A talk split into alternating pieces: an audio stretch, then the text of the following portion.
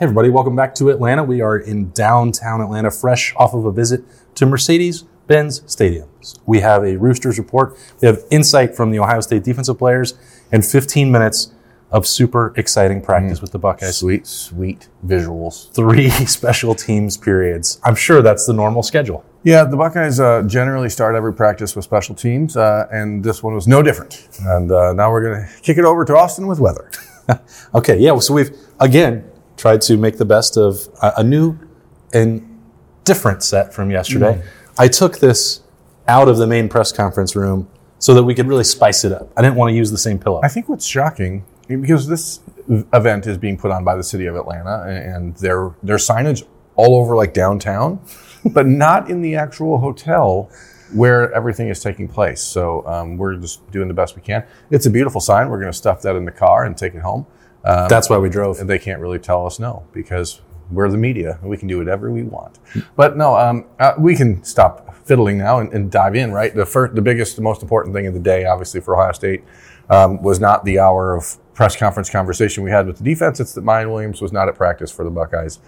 Um, missed his appearance in the press conference on Tuesday, and we were told at the time he had, was a little bit under the weather and wasn't feeling well. Um, I guess today would be confirmation that uh, he's still not feeling well. Uh, yep, I was told the same thing. I asked about that. Uh, what's what's going on there? Still under the weather. Ronnie Hickman had also uh, been dealing with a little bit of illness, but uh, he was on the practice field. He he did he was supposed to appear with the media on Wednesday morning, did not, but he was participating in practice. Miyan Williams appeared to be the only absence for the Buckeyes.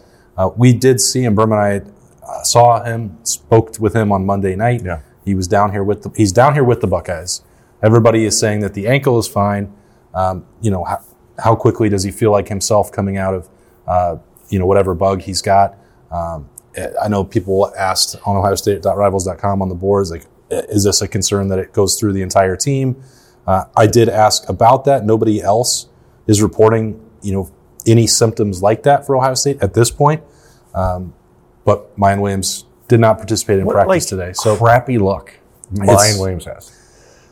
I mean, if you think back to the 2020 playoff, uh, he is expected to be sort of, you know, or the 2019 playoff. He, he plays against Clemson, has kind of pops onto the scene.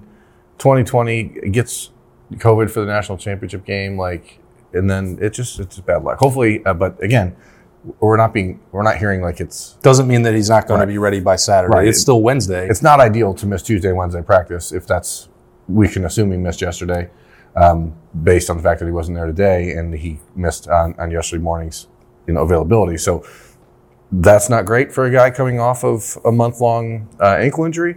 But as far as just the way that he was moving on Monday, like there was no issues. Everyone said he's fine with with the foot. So that's sort of the news du jour, I guess, like the, the big picture. Yeah, so we expect that Miyan Williams will still be, you know, able to go in some capacity by Saturday. If not, what we saw from three periods uh, of open practice was Dallan Hayden leading the line for the running backs.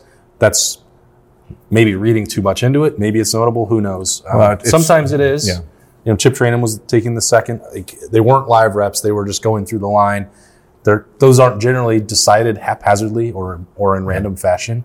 Um, I'm I'm sure that some people are excited by that possibility because many wondered why Dallan Hayden barely touched the football against Michigan last month. So uh, we'll see how that transpires. Miyan Williams, I find it highly unlikely that he would miss any part of playing on Saturday. Yeah, I mean, he's going to be out there, but it's pretty much what we said on Tuesday on, on the Roosters report, which is it's likely to be running back by committee anyhow uh, heading into this game because Miyan is going to be probably needing a, a little bit of a recharge after not playing in the last month and not really doing much.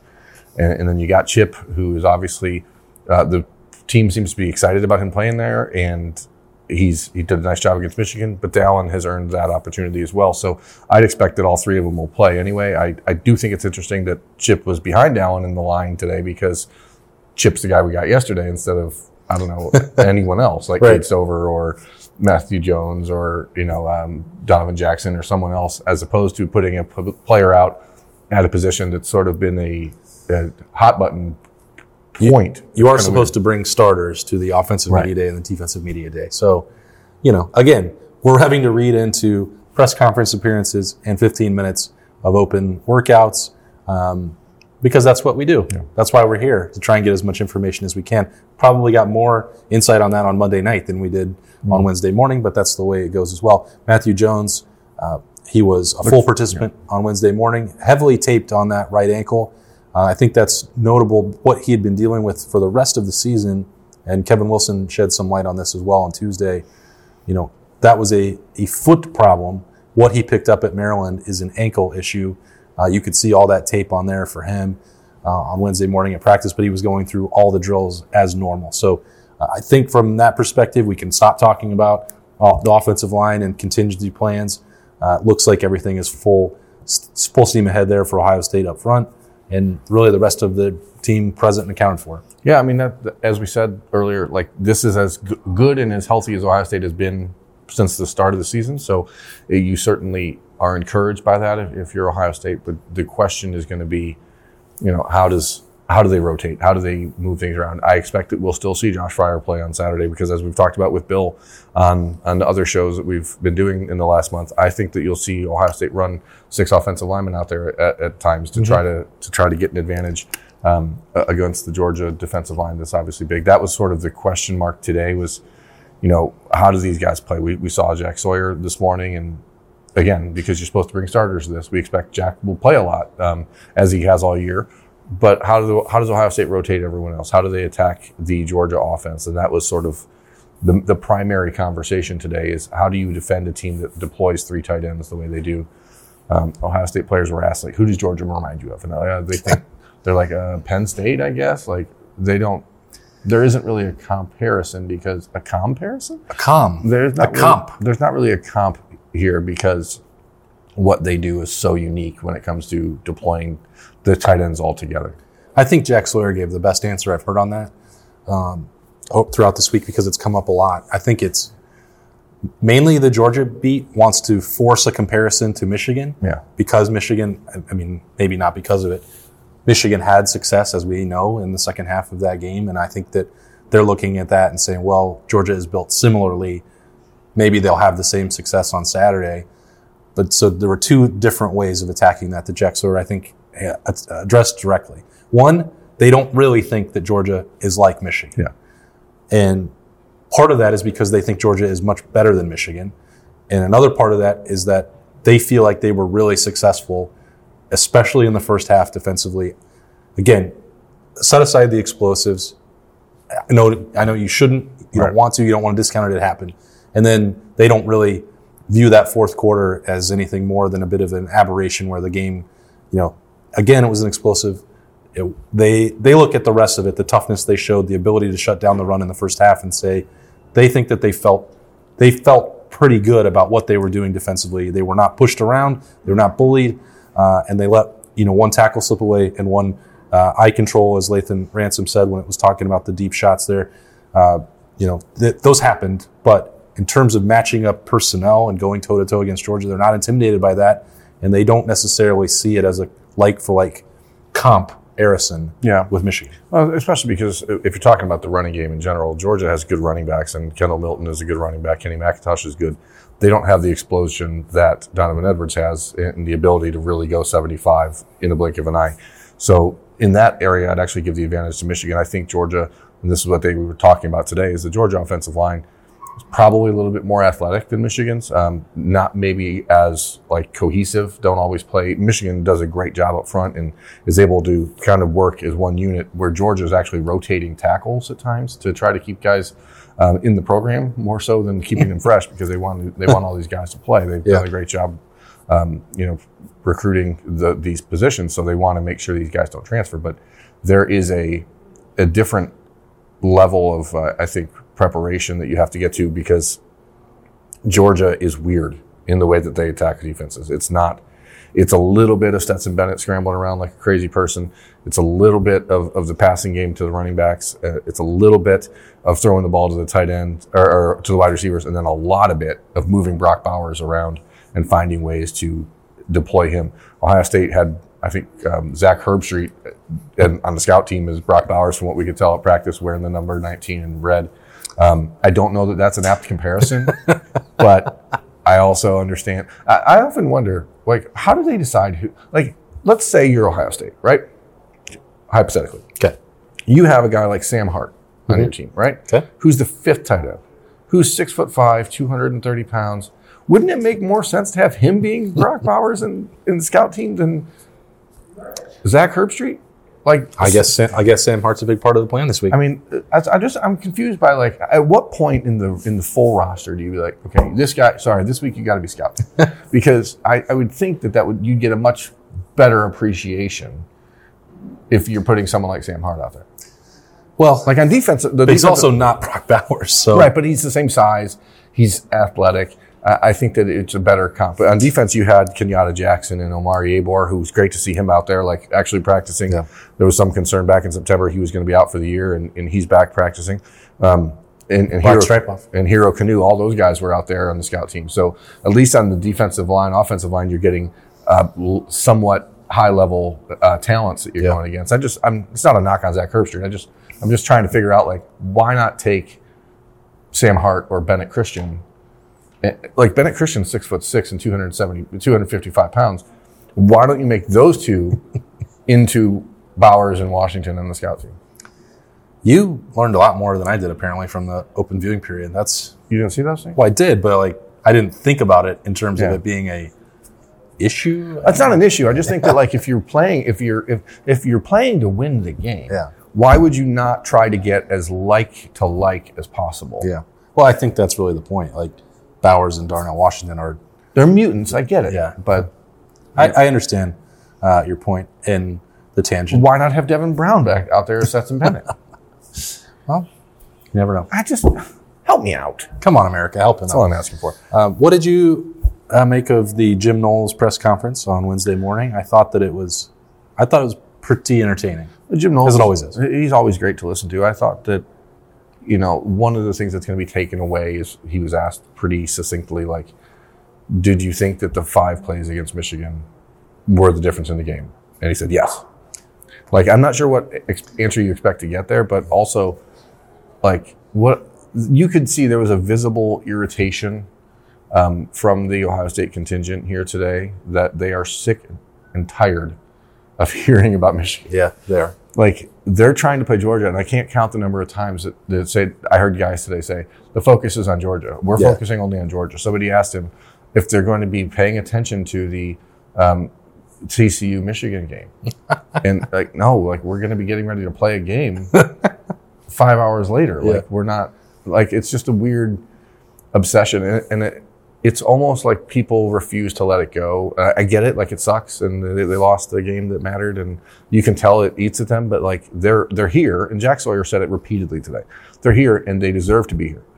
And the vibe that you can get from talking to these kids, just a moment, you know, away once they step off the stage, was they know that nobody thinks they belong here, and that is interesting to me for a team that for 12 weeks of the season was the clear cut second best team in the country.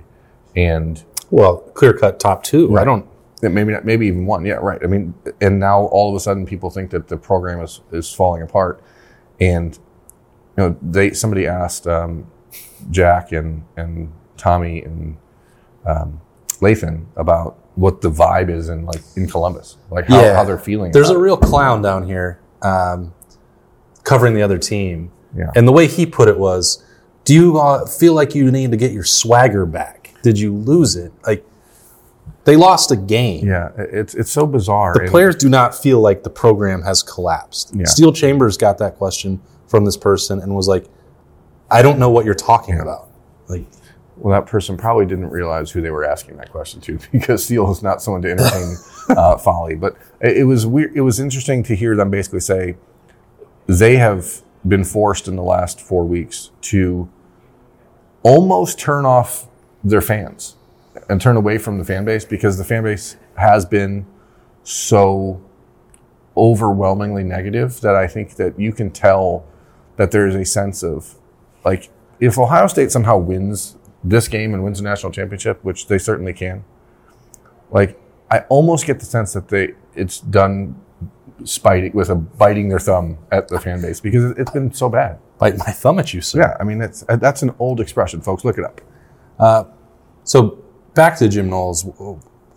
It- My question about that was not replay what happened against Michigan. Which calls did you want back? It was forward looking, and I had this.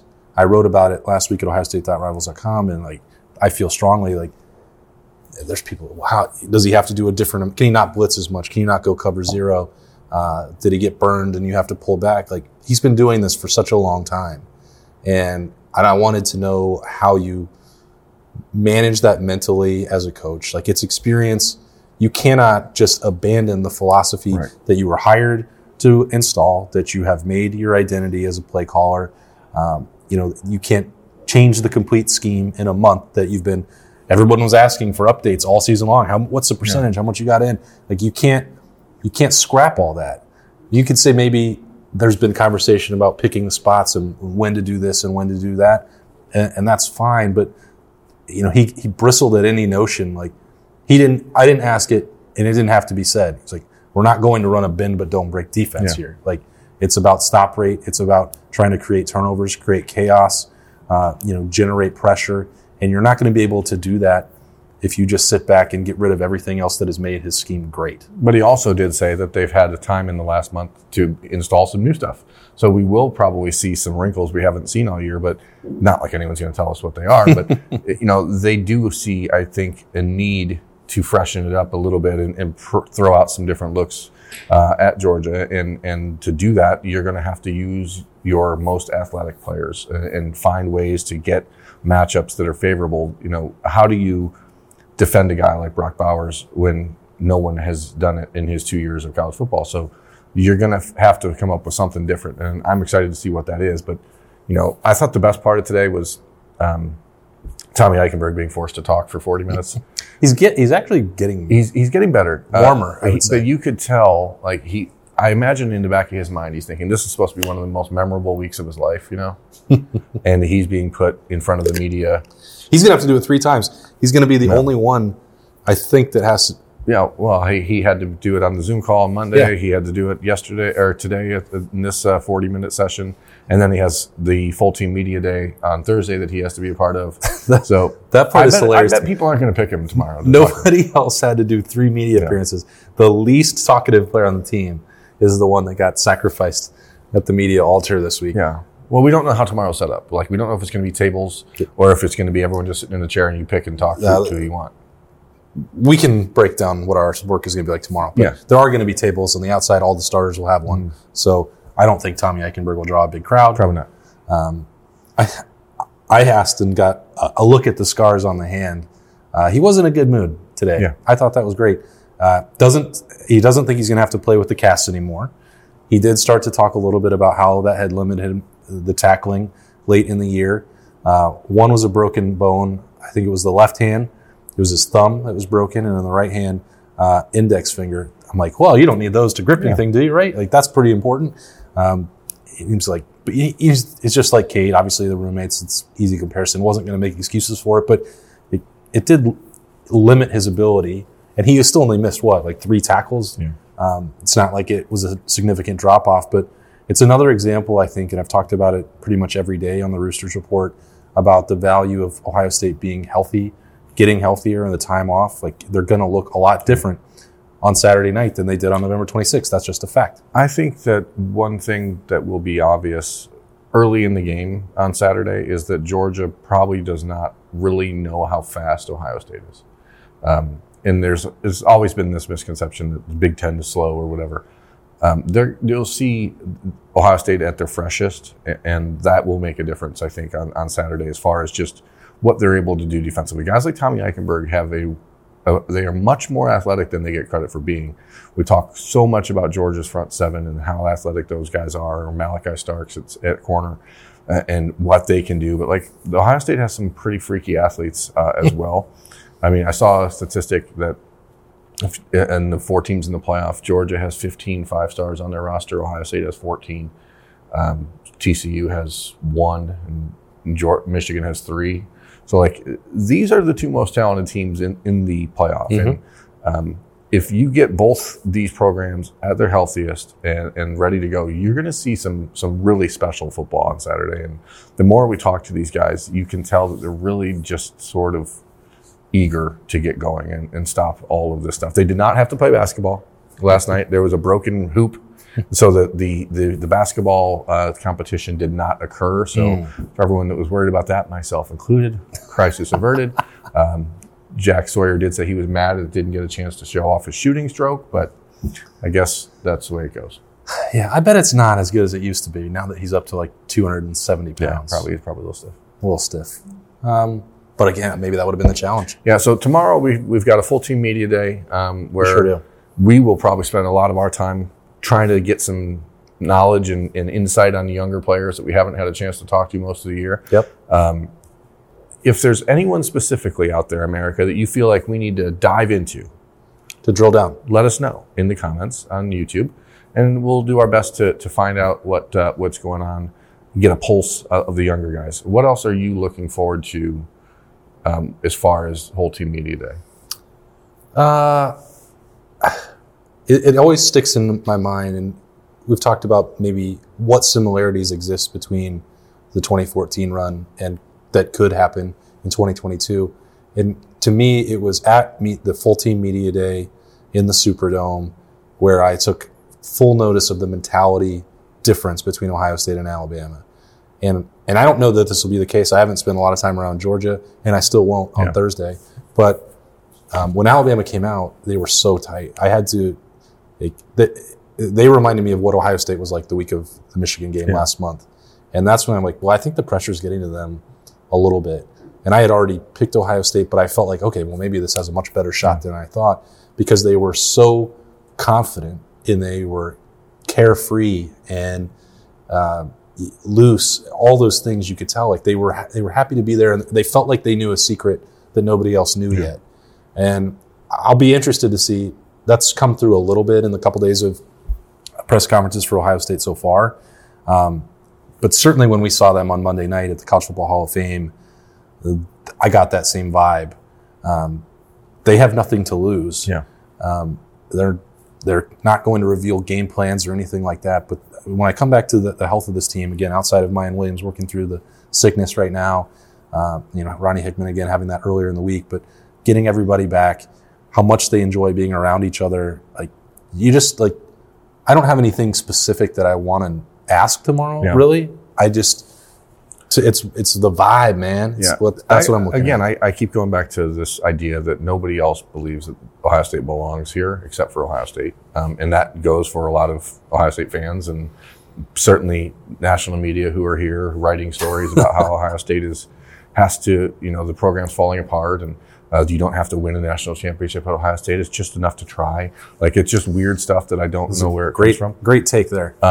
But uh, I am curious to see if any Georgia players have a similar opinion. And not that they're going to say it directly. They're very well coached, and, and Kirby Smart's program are smart. They're not going to go out there and run their mouths. But it, it just seems like the Georgia media, and, and a lot of times I think you can sort of translate how a team, the people covering a team, act or feel is very much a byproduct of what they get from the being around the team.